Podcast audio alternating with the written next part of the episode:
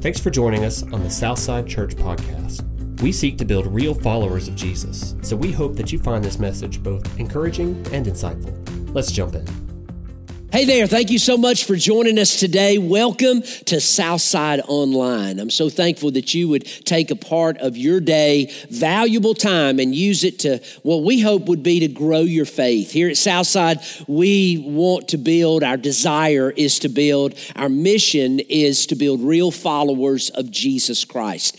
And that looks like this to us. We want you to know God. We want you to know him in a personal way. We want you to find biblical community in some setting, be it in the local church, somewhere close to you. If it's in this area, come join us, be a part of us, and uh, let us see you grow deeper in your faith, because that translates. When you know God, find community, and grow deeper, you, you, you help us make disciples of yourself and of others, because our vision is to is to make it real easy to go to heaven from right here where we are in Northeast Georgia to wherever God sends this message or and or sends our people, or really his people, because Jesus told us that. He gave the church as a whole his mission in a commission. The Great Commission is to go into all the world, everywhere, and preach the gospel. That's not just a message to a guy like me. That's to everybody that chooses to call themselves a follower of Jesus Christ. Go into the world and preach the gospel. Baptize them that, that believe and say yes in the name of the Father, the Son, and the Holy Spirit. And Jesus says, and teach them to obey everything that I've commanded you, because I will be with you forever, even until the end of the world. And so that is his commission to us, and we have to decide whether or not we're going to be a part of it. Today, we are continuing through a series that we're calling Unfinished, and, and what it means to live life as the church.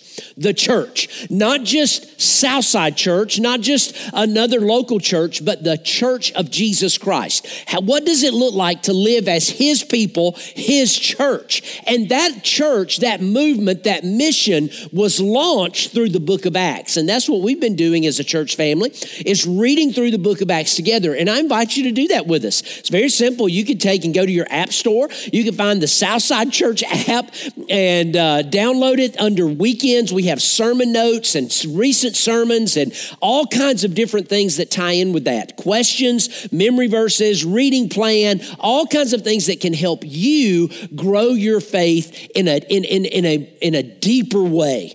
And so today, the church, the mission of the church is unfinished.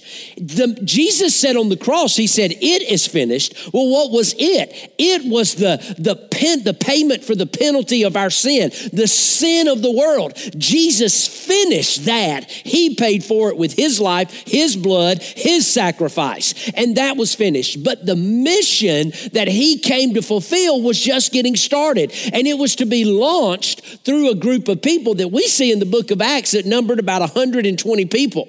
But today, when we read this story in Acts chapter three, it's numbering in the thousands. As a matter of fact, some scholars believe that within a few months, within just a few months of, of the church launching and the Holy Spirit coming into the lives of these early disciples, that, that just that hundreds of thousands of people had become followers of Jesus, that it was a revival that spread throughout Jerusalem and the surrounding areas. It was contagious. And people were trusting Christ and following him and receiving his Spirit, and it was powerful. And if it happened then, I believe it can happen today. I believe it can happen in this community, through our churches, through our homes, through our families, through our people that are willing to say yes and believe that the mission of the church is unfinished. See, see, there's a huge gap that we have today, I believe, when it comes to our faith. There's a huge gap between what we read in the Bible and how we live our lives according to the Bible. So I, I just believe there's a huge gap. There's a huge gap in my own life. When I when I put this together and when I read these things, I see it in me before I even begin to try to see it in somebody else. It's just reality. There's a huge gap between what I read in the Bible and how I live my life. And so when I read stories like we're going to read about today, I, I, I'm, I, I'm tempted just to just buzz through it and say, that happened then, it couldn't happen today. But the same God that lived then, that served then, that empowered then is the same God that does that today. And so the gospel message of Jesus was not just an offer of forgiveness. It was his call to enlist.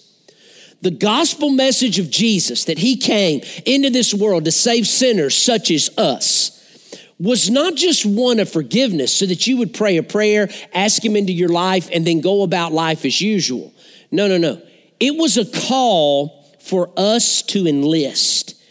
I, I, I read this. I thought it was so good. It said, it was a recruitment to join the great mission of God in proclaiming his world, uh, or reclaiming his world from enemy opposition. It was not a call to withdraw into or away from our churches to await our rescue from this fallen world. It's an invitation to join God in restoring, reforming, and redeeming every person on the planet.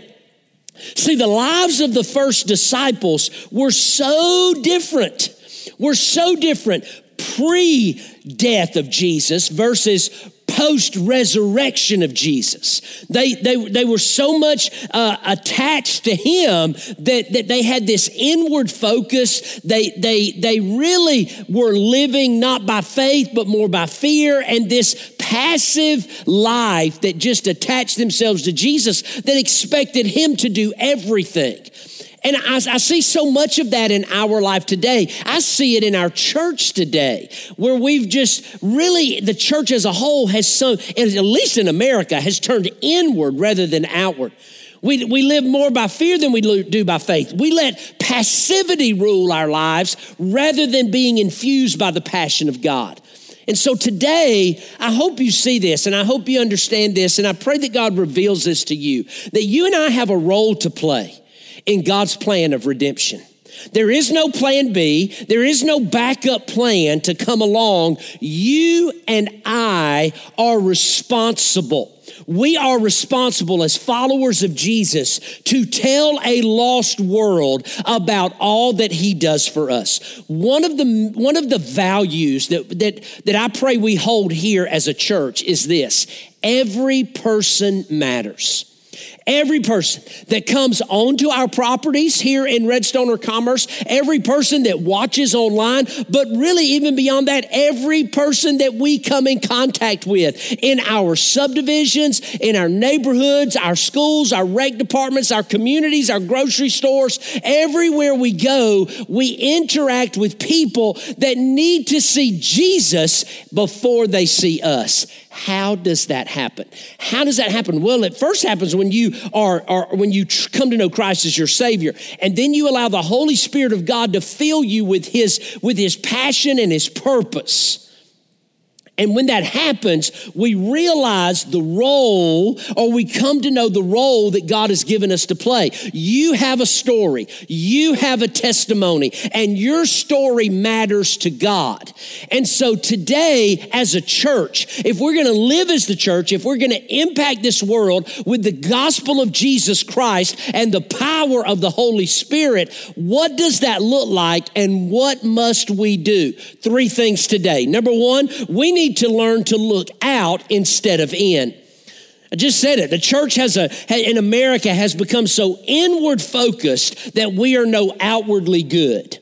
And where people, people are, are, we worry more about where, where that somebody, whether or not somebody gets our seat on Sunday, than a lot of times, what does this faith look like outside of here?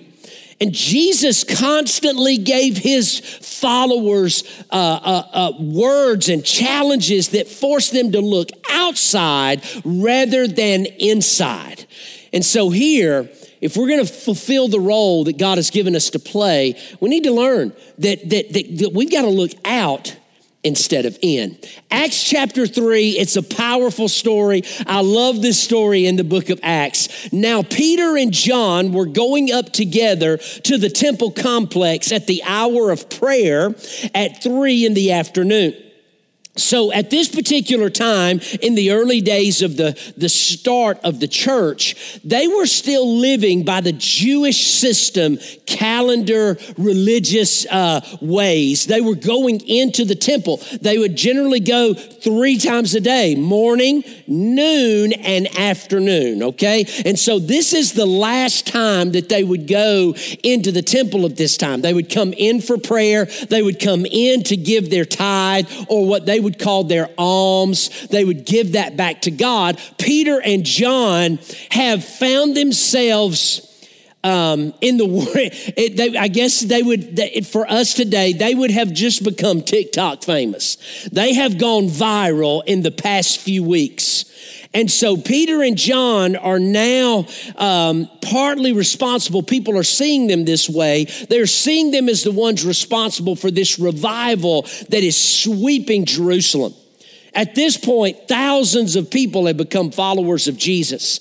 And so Peter and John are still doing what Peter and John did. They are going up together to the temple complex at the hour of prayer at three in the afternoon. And a man... A man who was lame from birth was carried there and placed every day at the temple gate called Beautiful, so he could beg from those that were entering the temple complex. Here's some context. Herod at this particular time had had had had taken the temple of God and had turned it into this magnificent wonder. It was considered one of the great wonders of the world at this particular time. And as you were going up into this place, to this temple, there were nine gates that you could enter the temple from, from the outside in. And so one of these gates is here. They called it Beautiful. And it was made, these gates were, were elaborate in nature. They were so beautiful, so ornate. They were made of Corinthian bronze, which at that particular time, it, it just, silver and gold, gold paled in comparison to this site. And so here, this man who has been handicapped from birth, from birth. I mean, he's, he's, he's, He's well into adulthood, and here he is being carried every day and placed at the temple gate. And he was there, he was placed there so that he could beg from those entering the complex. And and he he's he's just sitting there. He's taken there every day by some family or friends, and he sat there. That was his lot in life. And it's happened so much so that this is an everyday thing for him. There was no, there was no work. There was no making a living. There was no sustaining himself in life. This is how he survived. He is in a survival mentality. He is very much inward focused because that's all he knew how to do. He's looking for basic needs and necessities. I don't know that we're much different than this man today in our culture. The world, really, society, culture in which we live today, so much of how we live our life is geared to turn us inward instead of outward. We focus on what we want, on what we need, on what we desire in life so that the American dream can be fulfilled. We can have money, we can have things, we can have notoriety, we can have ease and comfort. And so because of that, it turns us inward. We see that everywhere. We see that in frustrations in life, be it in a drive-through line or somebody upsetting us in some way or, or, or whatever it is, the pursuit of fame or money or life or things. So, so it's very easy to become inward focused and focus on the me rather than the we. And this guy was no different. This man was crippled. This man was on, on crutches. He was chained up to life and to the handicap that he had. And so here, he's just sitting there daily asking people for a coin or two so that he could buy some bread, so that he could sustain his life another day. Acts three says, when he saw Peter and John about to enter the temple complex, he asked them for help. To him, Peter and John were just two more guys, two more religious men that are going to church. This man is a picture of what religion will do. He lay at a gorgeous gate of a dead religion, a religion that boasted of its law and its legitimacy, but it could do nothing to help a paralyzed man. This religion found him a beggar and left him a beggar.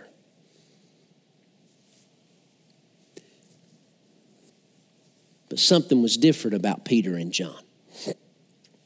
It says, Peter, along with John, looked at him intently. And they said, look at us. See, when you know Jesus, you have something to do. When you know Jesus, when Jesus comes into your life and takes hold of your heart and his word grabs hold of your life, you realize that you've been saved for a purpose. When you know Jesus, you have something to do now. You have something in your life that is significant and important.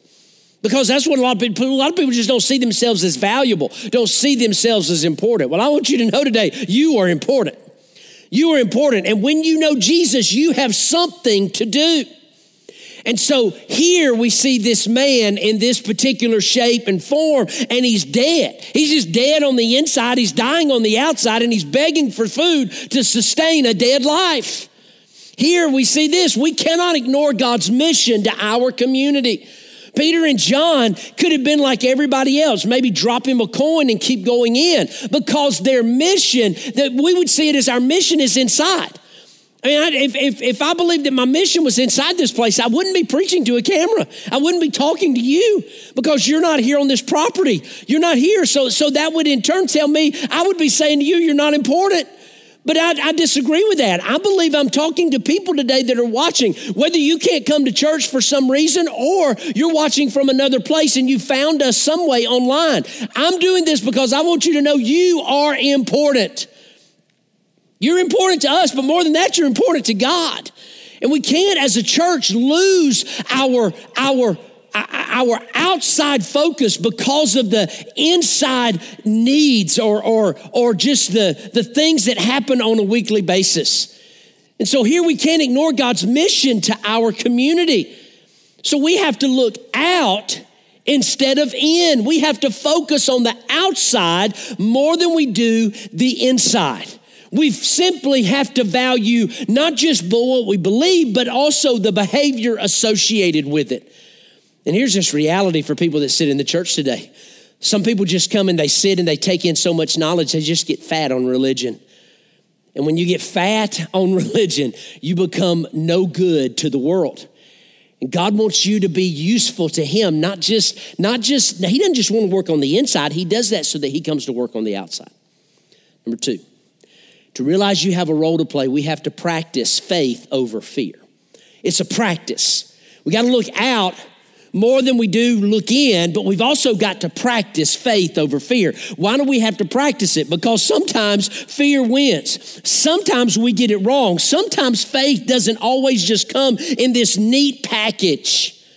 Sometimes it requires courage. Sometimes it requires great strength. Sometimes it requires coming, overcoming ourselves and the addictions, the chains, the handicaps of life, the things that we've been taught even to experience the faith and power of God in our life. We have to practice faith in order to overcome fear. Look at what he said. Remember, Peter and John looked at this man and said, "Look at us."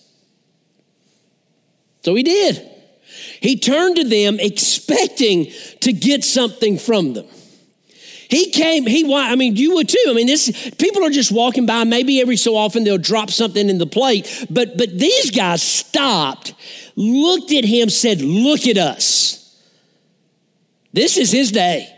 I mean, I'm thinking, if I'm this guy, this is my moment. This is it. Here's the, there's the big one. These guys are focused. These guys are looking intently at me. This is going to be something good. They're going to give me something. This is going to be great. This guy wasn't in, there was no way this guy was expecting what he was about to get. Peter said, "I don't have any money."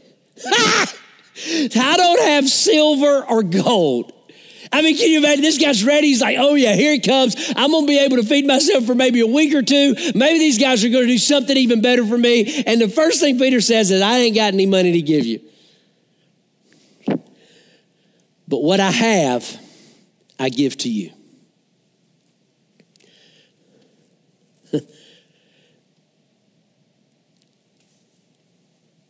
Part of me doesn't even want to go any further than this slide. What I have, I give to you. It's impossible for you and I to give to somebody what we don't have, what we haven't first experienced in our life. What I have, I give to you.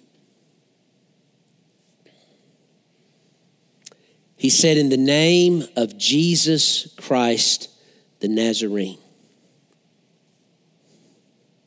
get up and walk.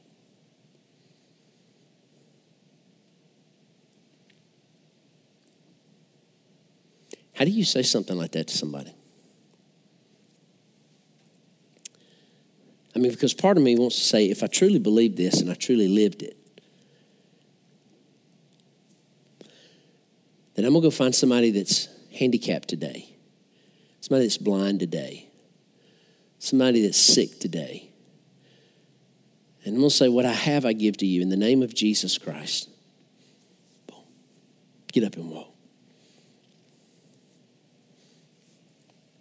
Then, remember, you have a role to play. You have to practice faith over fear. Then, taking him by the hand, he raised him up. And at once his feet and ankles became strong. Taking him by the hand, he helped him up. This guy's never been able to walk. He's been crippled from birth. There was no time in his childhood where he crawled, where he rocked back and forth, where he stood up and looked like Elvis for a minute and his knees were shaking and his his his, his legs were shaking and his knees were weak. There was no there was no standing up, falling over and, and taking a step and learning it and getting it right. There was no running. There was no there was no playing outside. There was never any of these things. There was nothing that he had ever experienced in his life that would even give him a remote chance of doing this. He didn't know what it felt like.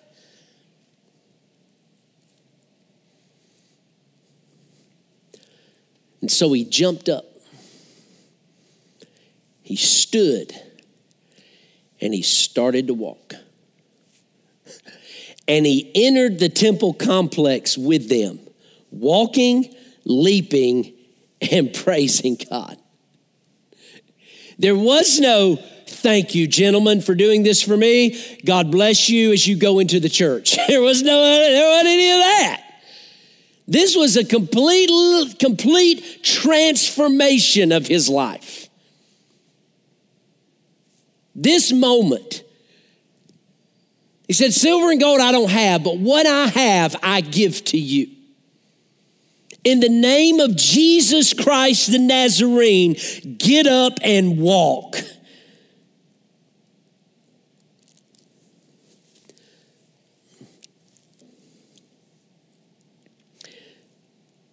Thomas Aquinas, or Aquinas, was visiting the Pope, and they were talking about the state of the church, and the Pope looked at this follower of Jesus, and he said, Thomas, in today's world, the church has no need to say to the world anymore, silver and gold have I none.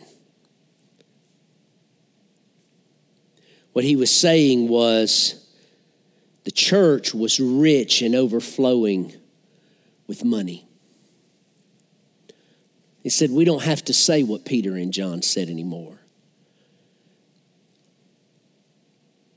But Thomas Aquinas looked at the Pope and said, "You're right. The church doesn't have to say any longer to a lost world, 'Silver and gold have I none.'" But sadly, the church also can't say to a lost world, "Get up and walk." Because somewhere along the line, we've started focusing inward instead of outward. We quit practicing faith over fear.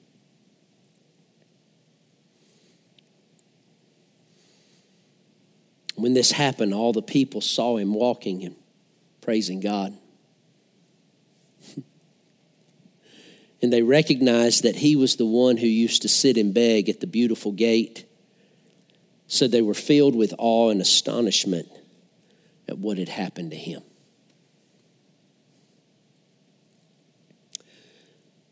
See, when you know Jesus, you don't just have something to do. When you know Jesus, you've got something to give. And if we don't pursue God's mission, then our community misses out on the hope that God offers them through Jesus. See, you and I can't give what we don't have. And the role that God has given us to play is for us to focus out instead of in, to practice faith over fear, and finally to live with passion over passivity. Peter then stands up to these people that were amazed, and he began to speak to them. He began to preach. I love it. The guy that's been healed is standing right there with him. I'm picturing him, you know, he's just like, that's right, that's right. Listen to what he said, that's right. All he knew, he didn't know anything about, Je- I mean, he probably knew about Jesus, because I don't know that anybody in Jerusalem at this point had not heard about Jesus the Christ.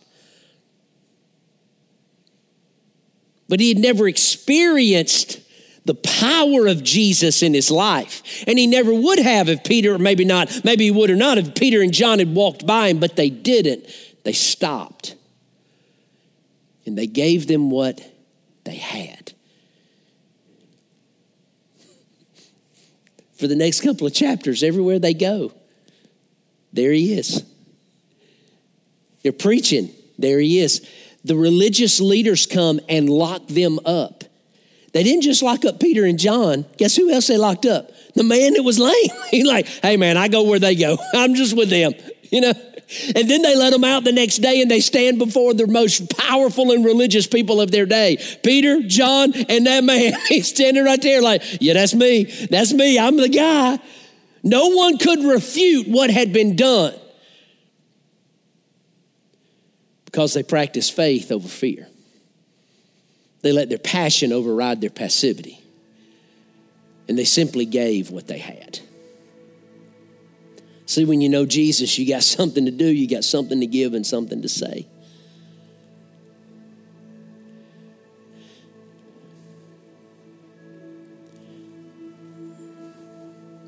Today, I, I'm, I'm just, I mean, I put it together and I'm standing here talking to you in a camera, and I'm thinking about my own life, and I think about where I turn inward instead of outward.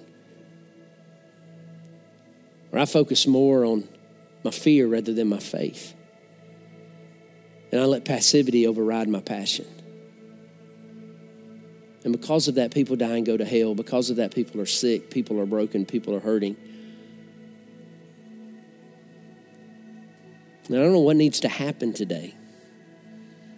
I don't know what needs to happen in your life, in my life, what happens in our church, what happens in our country, but if we don't do something, we're not going to live as the church. We're going to end up living as the world, and we're going to miss on what God has called us to do. We are his instrument for reaching a lost world. And if we say no, how are they going to know? if we don't experience His power in our life and let that in turn infuse other lives.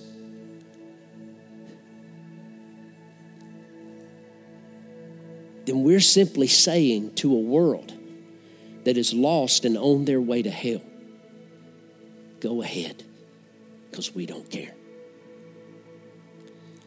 Today, I don't have silver and gold that I can offer you. I may not even get to meet you or know you. But the one thing I can give you is a real Savior, is a relationship with the God of heaven that doesn't just give you forgiveness of sin or a place in heaven, but He gives you real, eternal life. He puts something inside of you that nobody else can. And when He does, literally anything is possible. Today, my question is, do you know Jesus? If you don't, the Bible says to call on His name, confess Him with your mouth, and believe in your heart, and you will be saved. But more than that, it opens a door for you to enter into a life with Him where literally anything is possible. Today, I want to offer you the gift of salvation and the power of the Spirit of God to fill your life in ways that you could never imagine. If you don't have a relationship with King Jesus, pray this with me today. Say, God, I need you. God, I believe in you. And God, I believe that you sent your Son to be my Savior. Say to Jesus, Jesus, I repent. I repent for my sin. Jesus, forgive me for my sin by your grace. Restore me to you. Say to Him, Jesus, be the Savior and Lord of my life, because I'm ready. I'm ready to follow you, and I'm ready to say yes to you today. Amen. Listen, if you prayed with me, let me know in the comments today. I said yes to Jesus. I'm ready to begin a journey. Look, if you don't go to church and you live in our area, come see us. Come be a part. Come see me at Redstone. Come see us at, at see Pastor Cole at Commerce and say, I watched online and Pastor Jeff said to come and tell somebody that I am here today. Come be a part. Let us love you. Let us help you get started in this journey of faith. Because I pray, more than anything, that you would experience the power, the love, and the grace of Jesus Christ. And He takes you to places that you could never possibly go on your own. May the Lord bless you and keep you today. May He make His face shine upon you and be gracious to you, and may He bless you with peace in Jesus' name. Amen. If you made that decision today to say, yes, I do want to choose Jesus, I do want to acknowledge Him as my personal Lord and Savior, congratulations, we could not be more excited for you. And we want to help you in that process and answer any questions that you might have and provide you resources. To do that, simply text Jesus, that's J E S U S, to seven oh six, four four nine, oh eight seven oh. And one of our pastors on staff will be in touch with you, because we want to help you as you walk out your faith. If you thought, you know what, I would like to contribute to all that God is doing in and through Southside, I would like to partner with them, you can do that in three simple ways. First, you can text GIVE, G I V E, to seven oh six, four four nine, oh eight seven oh. Secondly, you can do it on the Southside app in the Give tab. Lastly, Southside dot online. You can do it through the Give section on our website. Thank you so much for being here with us today, and we hope you have a great rest of your week.